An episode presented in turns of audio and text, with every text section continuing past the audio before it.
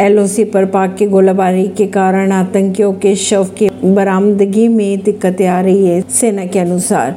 भारतीय सेना की अगर बात की जाए तो बारामूला में उरी सेक्टर में सेना व जम्मू कश्मीर पुलिस के संयुक्त अभियान के तहत तीन आतंकवादी मारे गए। सेना ने कहा है कि दो आतंकवादियों के शव बरामद कर लिए गए हैं, लेकिन एलओसी पर पाकिस्तानी चौकी की तरफ़ की अगर बात की जाए तो वहाँ से लगातार गोलाबारी होने के कारण तीसरे शव को बरामद करने में दिक्कतें आ रही है। परवीन सिंह, नई दिल्ली से।